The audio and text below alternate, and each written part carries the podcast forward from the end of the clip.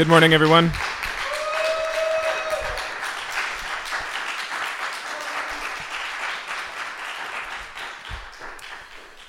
Oftentimes, um, you know, a last message before a pastor or a teacher moves on would be something focused. Um, but it seems more appropriate to me to uh, to wrap up talking about the church. Um, uh, m- mostly and primarily because I believe in the church. I believe in the local church. I believe it's central to God's mission and plans on earth. I have happily and joyfully committed 12 years of my life to this church. And the only reason I'm, I'm moving on and taking this new role with Calvary Chapel Bible College is because I believe it will be to the benefit of the church at large. But I believe in the church. And so as we talk about um, the meaning of membership one last week and we look at the idea of witness, we're going to do so from the book of 1 Peter in chapter 2. And so if you have a Bible or if you want to grab the one in front of you, you can use the index at the front to find the New Testament letter known as 1 Peter and turn to chapter 2.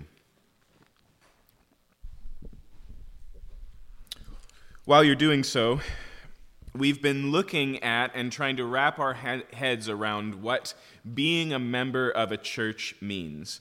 And we've been doing this preemptively because we are going to be rolling out relatively shortly a, uh, a formal membership in this church, an opportunity for you all to, to commit to one another um, as members of the same church. And so we've been explaining what that entails and what that means. The last two weeks, we've looked at the fact that um, being a part of church means being a part of a loving community, and we've been emphasizing the one another's of the New Testament, all of these um, commitments we are to make to other Christians that can really only be fulfilled in a place and a time with individuals. It's, it's, it's, a particular commitment, not a universal commitment. You don't do the one another's with every Christian who ever lived. And you don't do the one another's with every Christian who's alive right now. You do the one another's with a particular group of Christians who gather in a particular place and a particular time. And then last week we looked at, um, at how that builds a foundation and extends into discipleship. That you, as members of a church, have a responsibility to invest in or encourage or to build up each other in your faith. In other words, when someone becomes a member of your church, they become your responsibility. They come into your care. And we saw that in the same way that pastors have a primary and final responsibility for members in their care, members also have a responsibility, again, for one another. And the method or the tools that are utilized is when the people of God use the Word of God in dependency on the Spirit of God in each other's lives over and over again. And so now we're turning to witness, and I, I want to just help you reflect on, on um, how out of place this idea can seem when we talk about membership. It, what I mean is that sometimes when we think of formal membership in a church, uh, that seems to be the antithesis of our relationship with the world around us. In fact, many would think that there's a great hindrance in trying to love your neighbors or in trying to reach the city or in trying to evangelize in having membership. Uh, it, it, seems like, at the very least, that they're unrelated concepts, but they are a vital part of what it means to be a member of a church. Your witness is a vital part of what it means to be a member of a church. And I'll show you what I mean here. And here in 1 Peter chapter 2, um, I want to pick up here in verse 9, and as I read this, I, I want you to focus primarily on the imagery. In fact, let me teach you a little tool, a parting gift to help you read the Bible. Image the images. Okay? The Bible is full of picture language, of metaphor and simile. Slow down and think about what is trying to be said. And it's, it's not everything. When Jesus says, I am a door, he doesn't mean that he has a handle, right? You have to stop and think, in what way is Jesus like a door? And he goes on, he says that he's the way, the truth, and the life. No one comes to the Father but through him. He's the entry point into a relationship with God. That's what he means when he says, I am the door. This passage in particular is full of imagery. And so as I read it, reflect on it because it's going to be the core of what we look at today, opening here in 1 Peter chapter 2 verse 9. Peter, speaking to a collection of Christians, aka speaking to a local church, says, But you are a chosen race, a royal priesthood, a holy nation, a people for his own possession, that you may proclaim the excellencies of him who called you out of darkness and into marvelous light. Once you were not a people but now you are God's people. Once you had not received mercy, but now you have received mercy. Beloved, I urge you as sojourners and exiles to abstain from the passions of the flesh, which wage war against your soul. Keep your conduct among the Gentiles honorable, so that when they speak against you as evildoers, they may see your good deeds and glorify God on the day of visitation. Let's pray. Father, I don't remember what famous preacher said it, but I remember hearing of a preacher who said that the church is unique in that it is the only institution that exists for the benefit of its non members. And I pray, Lord, that as we reflect on the relationship of being part of a local church, and the call to be a witness for Christ, I pray that you would just guide us and instruct us by your word and through your spirit. And our desire, Lord, is to be a city on a hill that cannot be hidden. Our desire is to be salt and light. Our desire is to fulfill the commission that you've given us to go into all the world and make disciples. And so we pray that you would lead us collectively uh, this morning in those things. We pray this in Jesus' name. Amen. All right. So did you you hear all the images? Did you hear all the metaphors that Peter uses? He refers to the church as a chosen race, a royal priesthood, a holy nation, a people for his own possession. He says you've been called out of darkness and into light. He says you're now God's people. He says that you're sojourners and exiles. Okay? And so it's full of language that describes how we see ourselves as a community of followers of Christ. It's important to recognize, though, that this imagery in this passage, as, uh, as full as it is, is not new. Peter is not just pulling these ideas off the top of his head. He's not thinking, how could I describe the church? He is drawing this from some background information. Two places in particular that I want to draw your attention to. First off, look again at verse 9 chosen, chosen race, royal priesthood, holy nation, people for his own possession. If that language sounds familiar to you, it's because it is strewn across the Old Testament to talk about the nation of Israel. Israel was God's holy nation.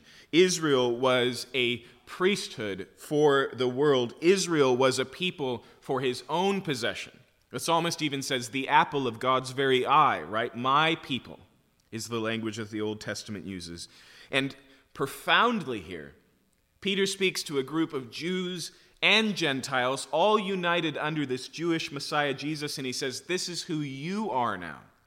In fact, the language would be almost uh, exclusive and offensive if you don't understand what it's talking about. I mean, think of this a chosen race, right? That's uncomfortable language. Which, which race is the best race? You're the chosen race, the choice one. But he's speaking here to a multi ethnic group of people, drawing a line around them because they believe in Jesus and saying, collectively, you make up a chosen race. Even when it says here, a holy nation, the word holy just means set apart. We contrast it with the word profane.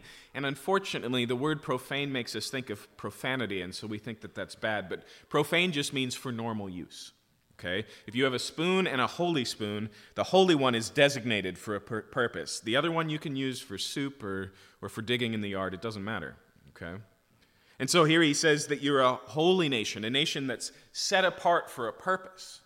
Okay? But again, the church is international.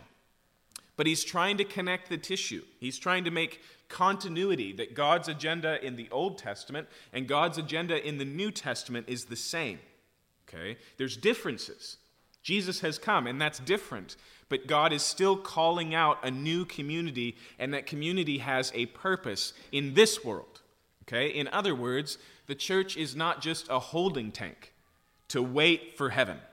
It's not just a place while we gather like a bus station until, you know, Jesus returns and takes us all off. There's a purpose here, there's an agenda, there's a reason for the church's existence, okay?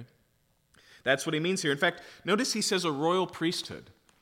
One of the things that's interesting about Israel is both that they had a priesthood, right, the Levites, and a tabernacle and sacrifices and rituals of worship, but they were also referred to as a kingdom of priests.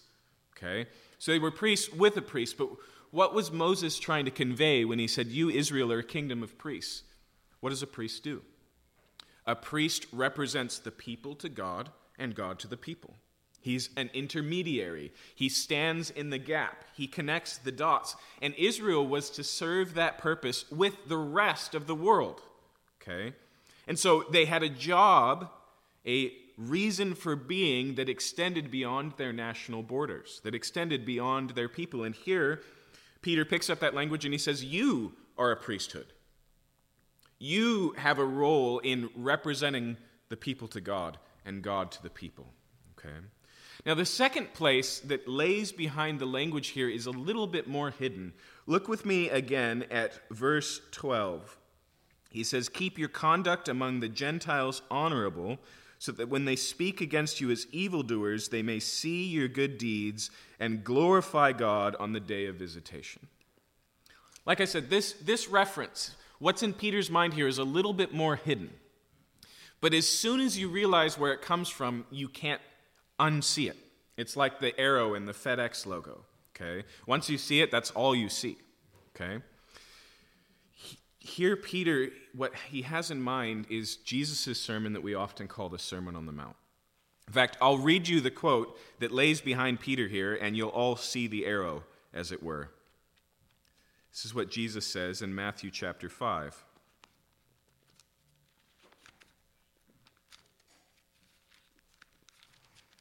All right, listen to this language.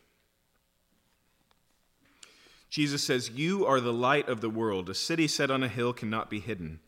Nor do people put a lamp, uh, light a lamp and put it under a basket, but on a stand, and it gives light to all in the house. Now listen to this. In the same way, let your light shine before others, so that they may see your good works and give glory to your Father who is in heaven. Let your light shine before others, so that they see your good works and give glory to your Father in heaven. Now listen to Peter's language again. He says, Keep your conduct uh, before the Gentiles honorable, so that they may see your good deeds and glorify God on the day of visitation. Okay? Peter is not an originalist. He's not composing on the fly. He's thinking of Jesus' words, which is why he takes Jesus' metaphor of light and also brings that up here. Again, look at verse 10. Uh, sorry, in verse 9 he says, that you may proclaim the excellencies of him who called you out of darkness and into his marvelous light. Okay? And so light is on Peter's mind because light was in Jesus' mouth. Peter was there. He had heard this sermon. He knew that the people of God were to be the light of the world and that they were to live their lives so that the outsiders would see their good works and glorify God who is in heaven. Okay? Now, this all brings us to the idea of witness. And I want you to notice two things just from all the imagery that we put together this morning. First is this is about making what's invisible visible. That's, by the way, what light does. It takes things that are hidden and it reveals them. It takes things you can't see without light's presence and suddenly you can see them. Okay? And the second thing is there is boundary language here inside and outside. Okay? And so you were darkness, you are now light. There's a division. One is one, the other is the other. You were a Gentile, you're now part of the holy nation. Okay? You were outside, you are now inside. In fact, uh, strangely, look at this in verse 11 Beloved, I urge you as sojourners and exiles. How can we be foreigners, t- wandering travelers, pilgrims, exiles, excluded from our home, and at the same time, a holy nation. Do you feel the tension there? Okay? The way that that works, it means that you currently live abroad. You're part of a holy nation, but that's not where you live. Okay? Inside, outside. Boundary language and visibility. This is the emphasis here, and it's what's built into this idea of the church as a witness.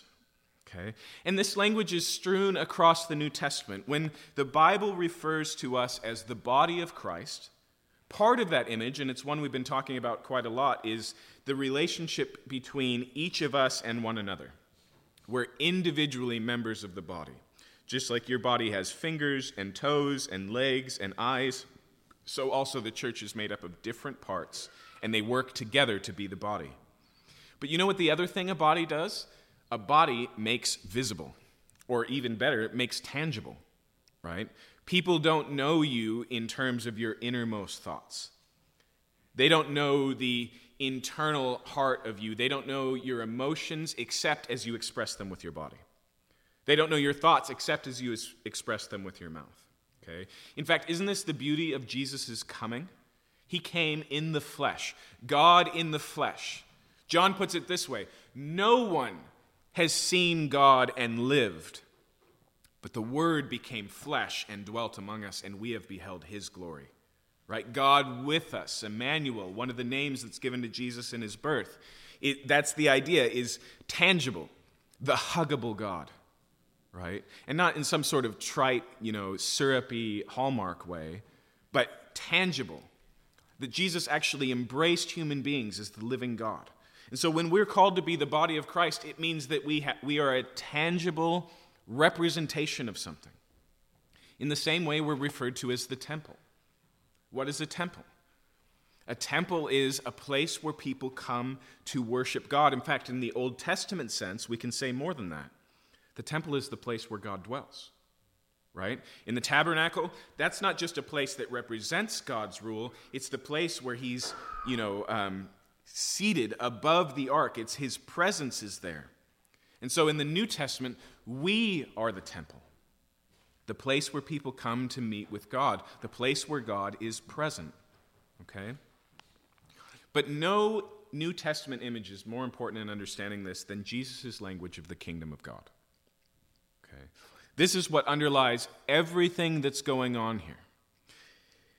Jesus came and he proclaimed that God was inaugurating in his life, as well as his death, burial, and resurrection, a new kingdom, the kingdom of God. Okay.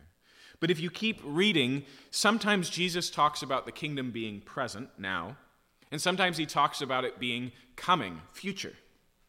When the kingdom of God comes, he'll say in other places. And in other places, he'll say, the kingdom of God is in your very midst. And so, which is it? You see, in the death, burial, and resurrection of Jesus, the rule of the kingdom of God has begun. It's true here and now, but it's not yet complete or visible. And when Jesus returns, he will be King of kings and Lord of lords, and everyone will see it. Everyone will know it. But where is the rule of Christ manifest now? Right here. The church is the visible manifestation of the coming kingdom. Okay? And so let's put some of these ideas together. You're a holy nation, but you're strangers and exiles. The language that Paul uses is that you are ambassadors, right? You live there, but you represent here. Okay? So you're not tourists. Again, another misunderstanding we sometimes have because Jesus is coming back and because heaven is a thing, I just need to get and enjoy as much of life as possible. And that, that would be the tourist mentality, right? Ambassador means, no, I have a purpose here, and it's to represent the kingdom. And so, in the same way that an ambassador would represent another nation, we represent a coming time. Okay? Theologians like to call this an eschatological ambassador. Eschatological just means the end times. And so here's my metaphor strangers and pilgrims, holy nation, light in the darkness. Let me give you my picture. Okay? The church is to function like the moon. Okay? When the moon shines in the night sky, it's not because the moon glows, right? Do we understand this from our seventh grade science textbooks, right?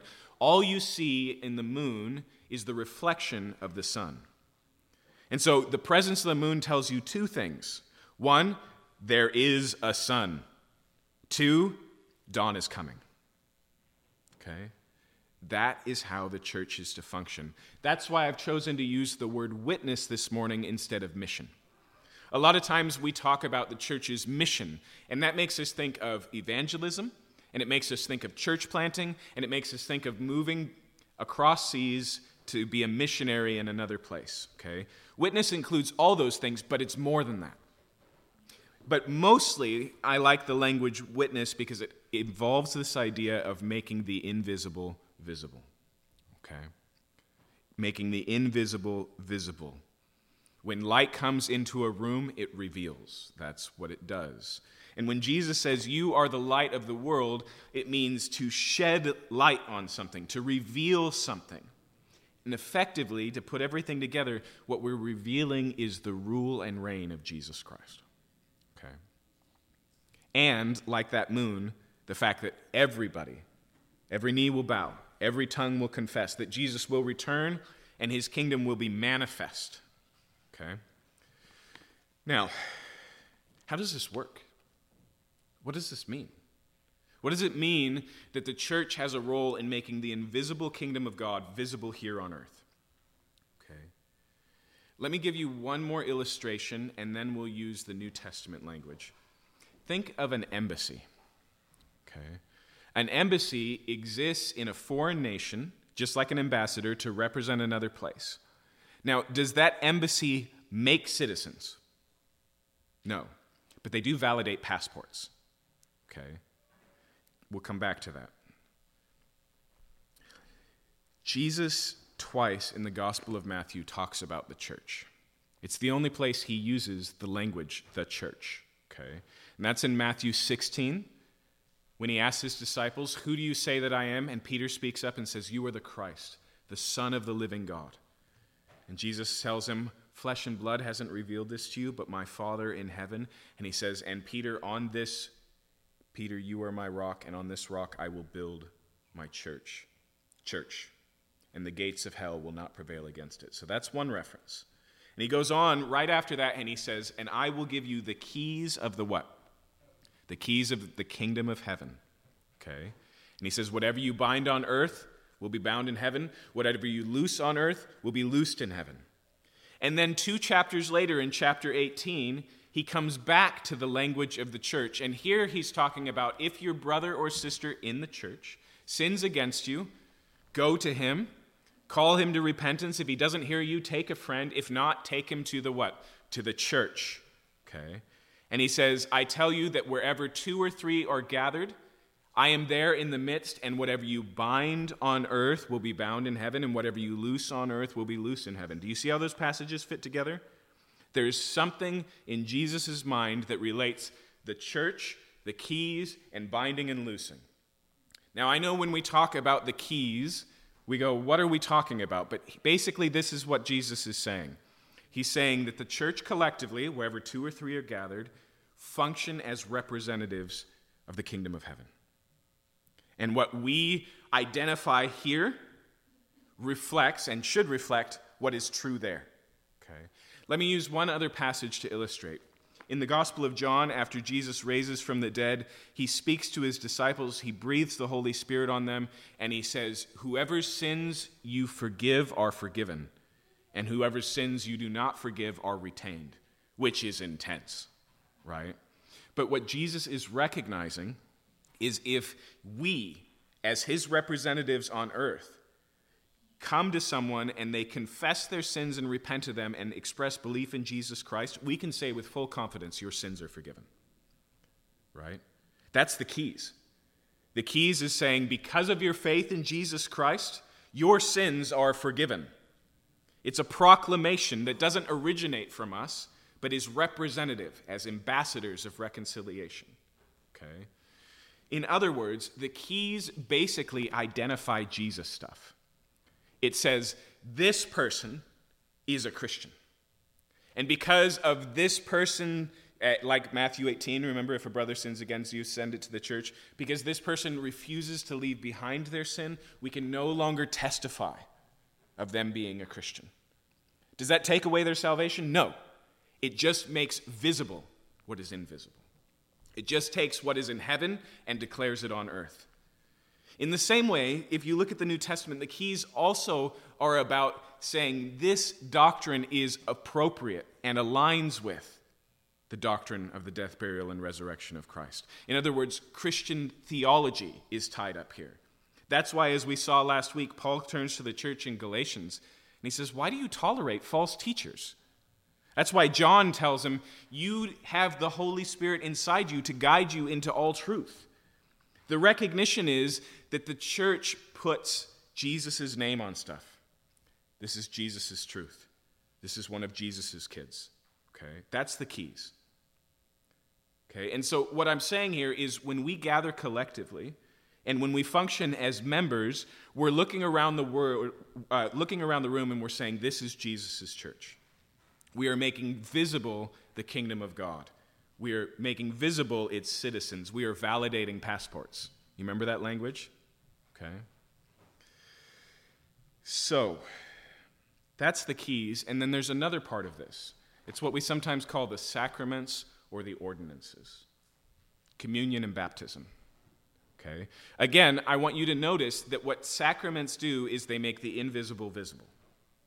Okay? Think of baptism. Baptism testifies, according to Romans chapter 6, that you have died with Christ, been buried with Christ, and are now risen in the life of Christ. Now, that reality doesn't require water, but the practice of baptism pictures that death, burial, and resurrection. It makes it visible. Or to put it in different language, it represents your becoming a Christian. Again, baptism doesn't make you a Christian. God's not interested in wet people. Okay? But baptism does function as a visible manifestation of an internal change. Okay? And so when we add someone, when we add a member to the church of Christ through the means of baptism, we make visible on earth what is invisible in heaven. Does that make sense? And communion's the same way. Communion is both the sign and the seal of our relationship with Jesus Christ. Unlike baptism that marks a beginning, communion we take over and over again and we take it together. Side note Have you noticed that nowhere in the New Testament do we see the practice of partaking of the elements of bread and wine all by yourself? Communion is not something you do before bed. Communion is not something you do as part of your private devotional life. It's something the church does because when the church does it, it makes the kingdom of God manifest. Okay? Because as we partake of the same loaf, we recognize that we were saved by the same Savior. And as we drink of the same cup, we recognize that we share the same hope. In fact, this is what Paul says. He says, When you eat the bread and drink the cup, you proclaim the death of the Lord Jesus until he comes. Let me put it one more way. The meal, that little tiny meal we take in communion, pictures what the book of Revelation calls the marriage supper of the Lamb. It pictures a meal that is to come. Okay? It makes the invisible and future visible and present. Okay? Now, have you noticed that so far all I've talked about is just being the church? I haven't talked about talking about Jesus. I haven't talked about doing good works. I haven't talked about how we vote or any of that primarily the beginning place for witness is just being the church. Witness is identity before it's ever action. Okay? And that's because us gathering here beneath the word of Jesus to treat him both as Savior as, and as Lord is what it means when we pray, Your kingdom come on earth as it is in heaven.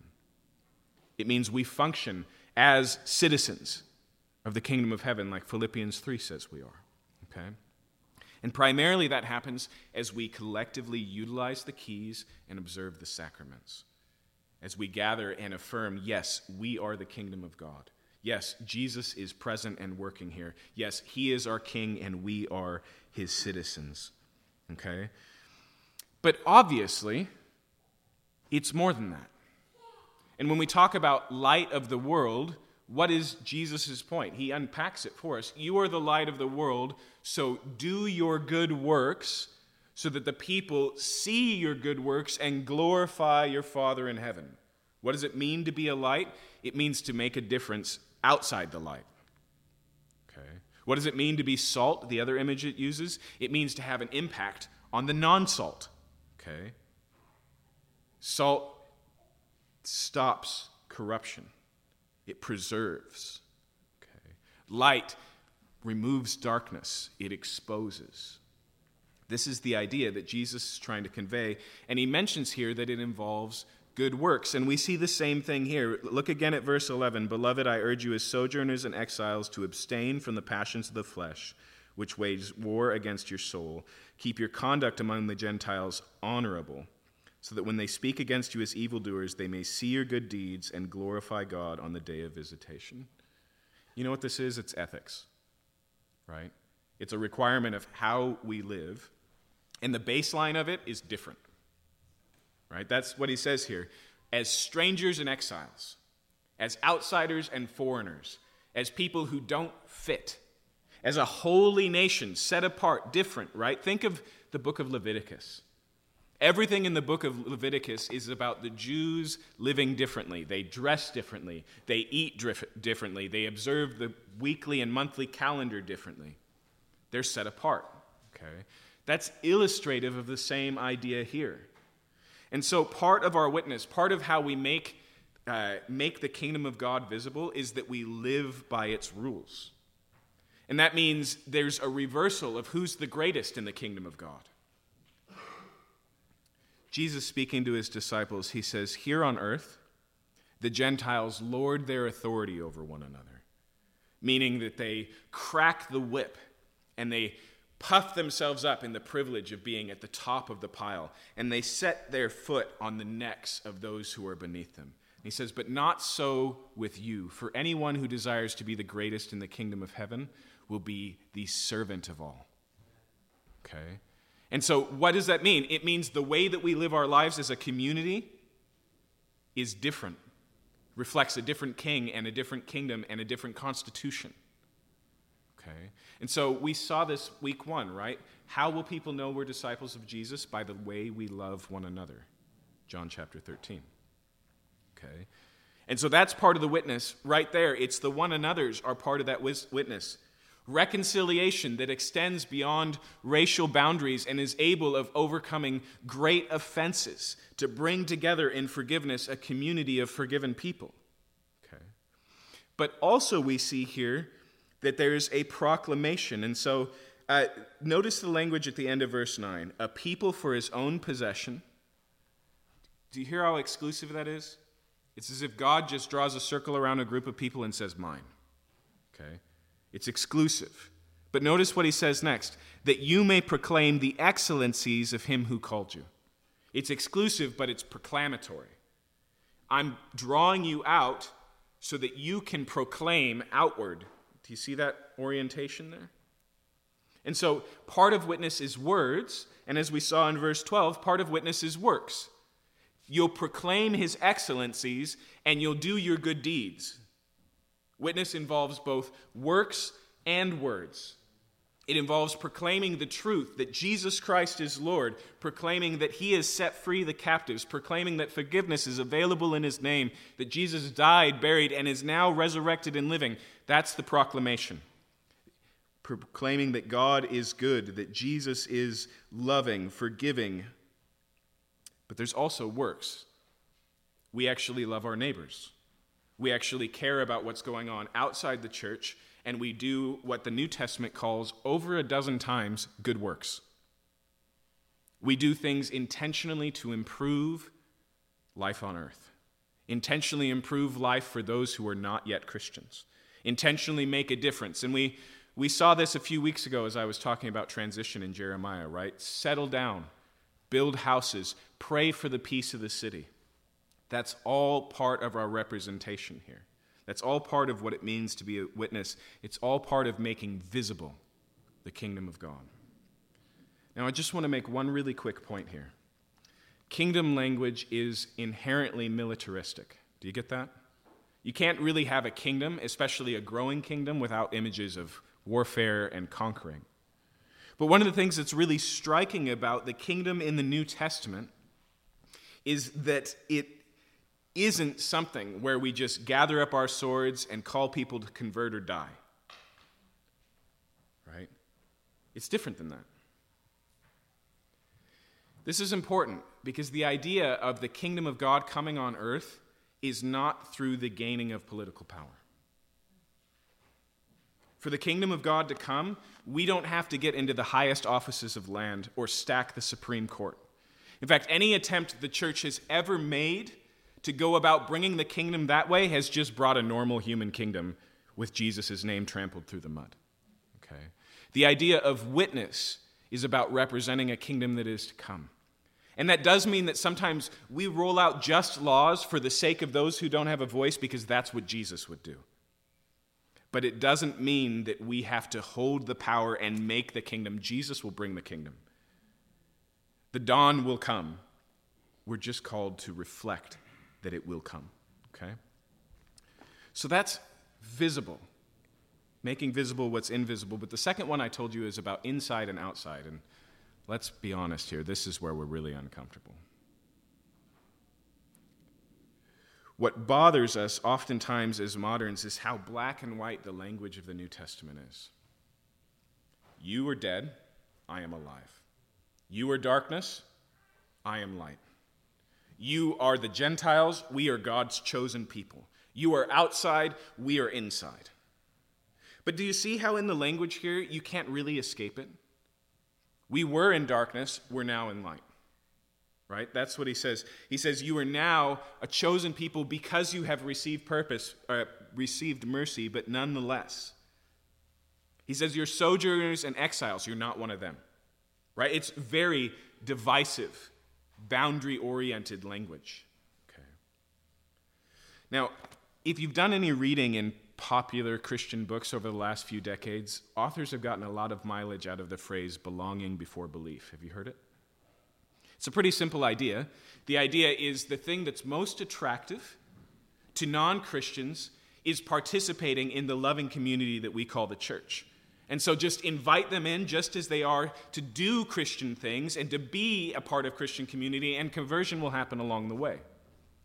Now, I'm really sympathetic to that idea. Most of the time, if an idea is spawned in your lifetime, it probably runs through your blood as well, because ideas don't come from nowhere. And on top of that, I can't escape the precedent that Jesus sets, right? Jesus, throughout his ministry, is eating with those you should not eat with right? Sinners and tax collectors. He's constantly criticized by the religious, uh, you know, representation of Israel because he will hang out with those people. He almost makes it a habit of it. In fact, almost is the wrong word. He does make a habit of it. And so there must be a way that we as the church continue the practice of just like Jesus, eating with outsiders. But it's interesting when you get to the book of 1 Corinthians, Paul rebukes the church for continuing to eat with a man who's having an affair with his father's wife, his stepmother. And he says, You shouldn't even eat with such a person. Now, if anyone qualifies as a sinner, it's a guy having an affair against his own dad's marriage. And he says, Don't eat with that one. How do you reconcile that? Eat with sinners and tax collectors. Don't eat, and this is Paul's language, with anyone who bears the name brother and is unrepentant. I would suggest to you that it's the same idea compelling both of those, and it's this idea of outside and inside. Why do we eat with sinners and tax collectors? Because we want them to come in. And that's what Jesus said all the time. He said, The prostitutes are going to come into the kingdom of God before you do, right? He wanted them to come in, he wanted to invite them into a relationship. And so, anyone who enters these doors, anyone who you interact with in your life out there, anyone who shows up at a barbecue should be welcomed and respected. We want them to be one of us. Okay. But what about that other meal? Why is that man excluded? because he thinks he is inside and he's outside and we want him to come in. Right? The fear is you're pretending you're part of the kingdom of God, but your character, your behavior, your unwillingness to do what Jesus told you makes that suspicious. And so we're going to set you outside. Why? So that you can come inside. That's the heart of 1 Corinthians 5. The goal is repentance and reconciliation and full re- restoration. Okay? And so, inside outside is important language as long as we recognize that the table of Jesus is a hospitable table. Okay? And blurring the lines and saying everybody's already inside doesn't invite anyone to the feast. It just leaves us, you know, eating in the backyard. Let's use a little bit more of intense metaphor. The Bible puts salvation in extreme terms, life or death terms. Okay. Recognizing there's a boat and that only the people in the boat are saved should motivate us to pull people into the boat. It's not exclusive or divisive to say there is a boat and you can get in it. It's not exclusive or divisive to be in the boat and to reach down your hand and pull someone in. Okay? There is an inside and an outside. But it's a hospitable inside. It's an invitation for all to come in. Let me let me put it really clearly. The purpose of membership is not to be a wall. It's to be a window and a gate. Okay? A window because it gives an opportunity for anyone to come, however they live, whatever they think, and observe what it would look like if they followed Christ. Membership says, This is the kingdom of God on earth, and you are welcome to become a citizen. And you don't have to be, uh, you know, you don't have to be born in the right place or, or have behaved in the right way, because the only way any of us got in here is through the new birth death, resurrection, you know, no naturalized citizens in the kingdom of God, no second generation citizens in the kingdom of God. And so it's hospitable. We invite people in. And so the church, then, that witness functions as a window. People should be able to walk into our church and think, so that's what it would look like if I followed Jesus. Okay. But it also functions as a gate. So this is how I go about following Jesus, right? An access point, an entry point. Now, let me explain to you why this is so important. It means that when we gather on Sunday, all are welcome. Again, whatever they believe, however they live, they're welcome to gather with us because we want them to hear the proclamation. But for those of us who are members of the church, we are going to commit to the one another's and to be the loving community and to do the things that Jesus told us to do. And this means that you can have someone who's struggling severely and deeply with an issue, but committed to the fact that Jesus has called them to that, sitting right next to someone who's just flagrantly living that out, and they're both welcome. And they're both affirmed. But there's a line.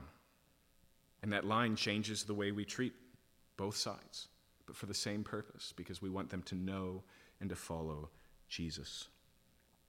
Okay? So there is an inside and an outside. Now, go back to that idea of belonging for, before belief. Again, I'm, I'm sympathetic to that idea. But when Christian community is functioning rightly, there should be a sense that you're not a part of it if you're not. You should feel, in a sense, excluded. Invited, big gate, come on in, but you should recognize that you're lacking something. Okay? So, what I would suggest is there's a difference between the way we love one another and the way we love our neighbors. There's a difference between how we rely on and support one another and how we support our neighbors. There's a difference between, um, for example, let's take communion. We always ask those who are not yet believers to abstain from taking the cup because this meal is for us. We want them at that table. We want them to enjoy that meal. We want them to be one of us. But it's important to say, we want you to come in and you're currently out. Okay? I, I'm reiterating this because I think it's so against the grain of our cultural wiring, but it is life giving and good. It's windows and gates, not just walls. Okay? In fact, without this component, witness, if we just do the first two, we love one another and we disciple one another, we call that a sect. And the world calls that a cult okay? If, if the church is just so insular that it only cares about its own issues, then it falls short of what God calls the church to be. It's to be outward focus, it's to be outward serving, it's to be these things, okay? But that also means, again, that there is a kingdom visible and an invitation to repent and believe the gospel. All right, there's just one last thing I want to hit here.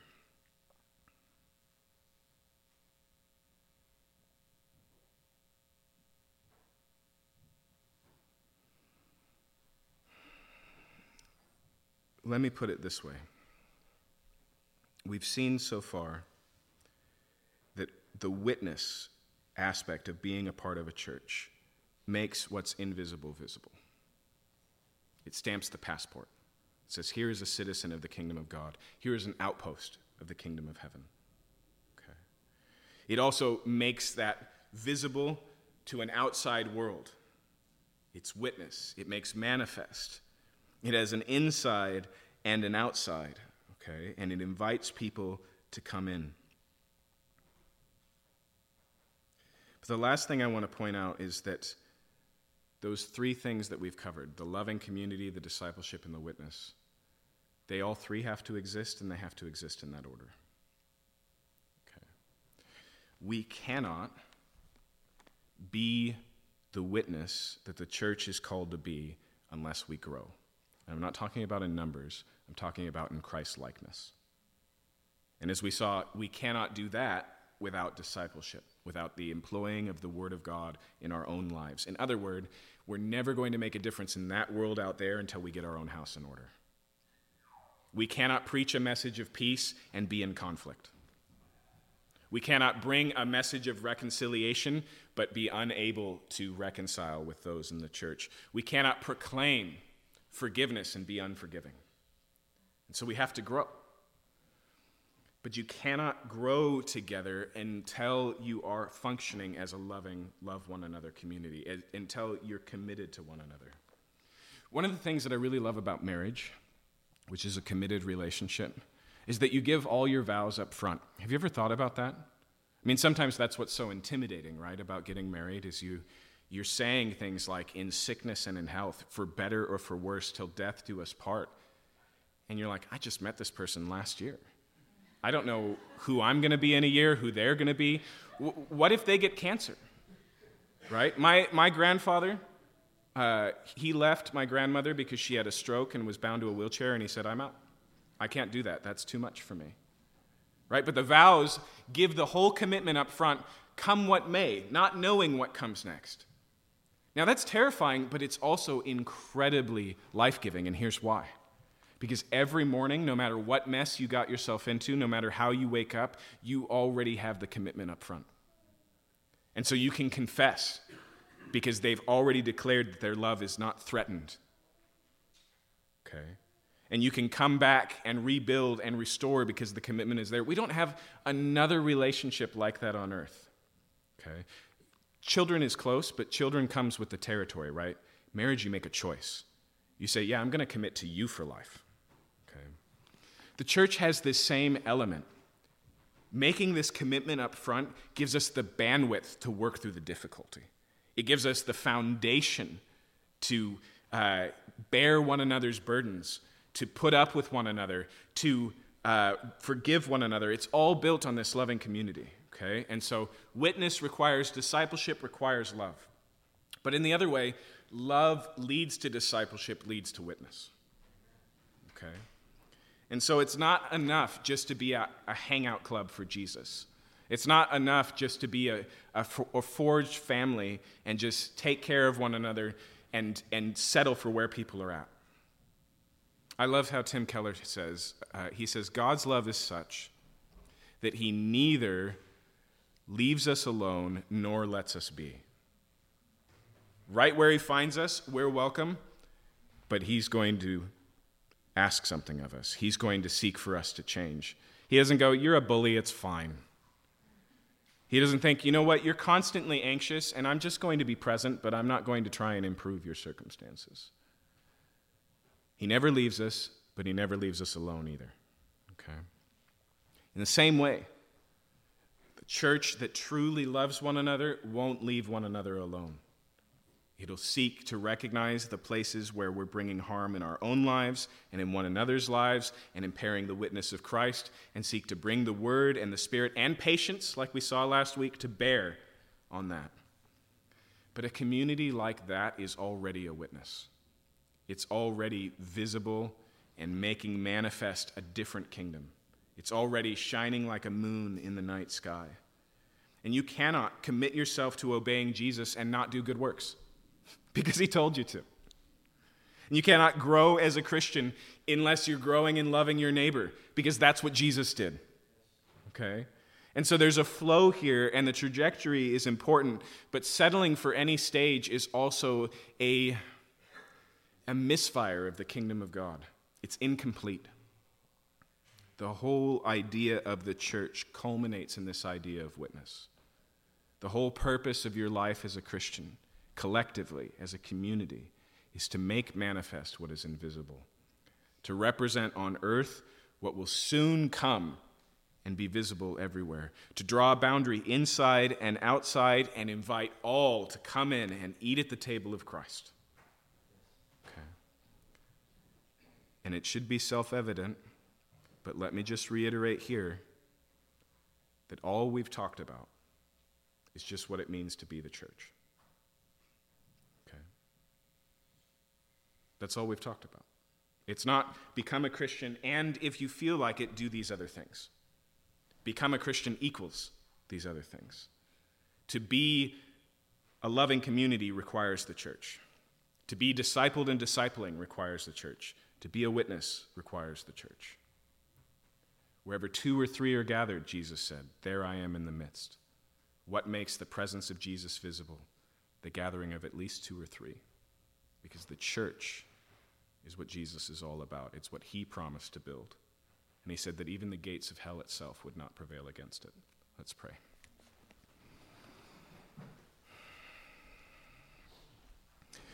God, there's a lot of heady things here, a lot of cross referencing, a lot of context that you only really seek to appreciate as you spend years in the Word of God as its whole. Uh, and then there's the commitment factor. There's the fact that you've called us to do things that on our own and of ourselves we cannot do.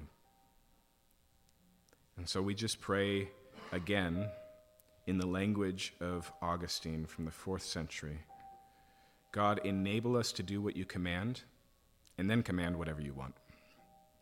We recognize, Lord, that to be the church is something we can't do on our own. It requires your spirit, spirit to fill and empower us. It requires your word to shape and to form us. It requires one another to pay attention when we've fallen off the grid, or when we're no longer on the radar, or when something's not right. It requires your grace in our lives so that we can share, show that grace to one another.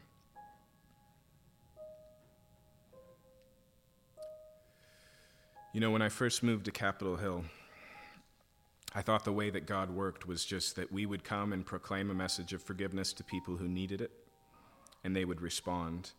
And instead, I've realized that we were a people who needed it, and that the way that God's work functions is that He sets a group of people in His name in a public place and then transforms them in their midst. And so, God, my final prayer for this church is that you would make them light and then the light will shine itself. My prayer is that you would transform this body here to be manifestly, genetically filled with your love.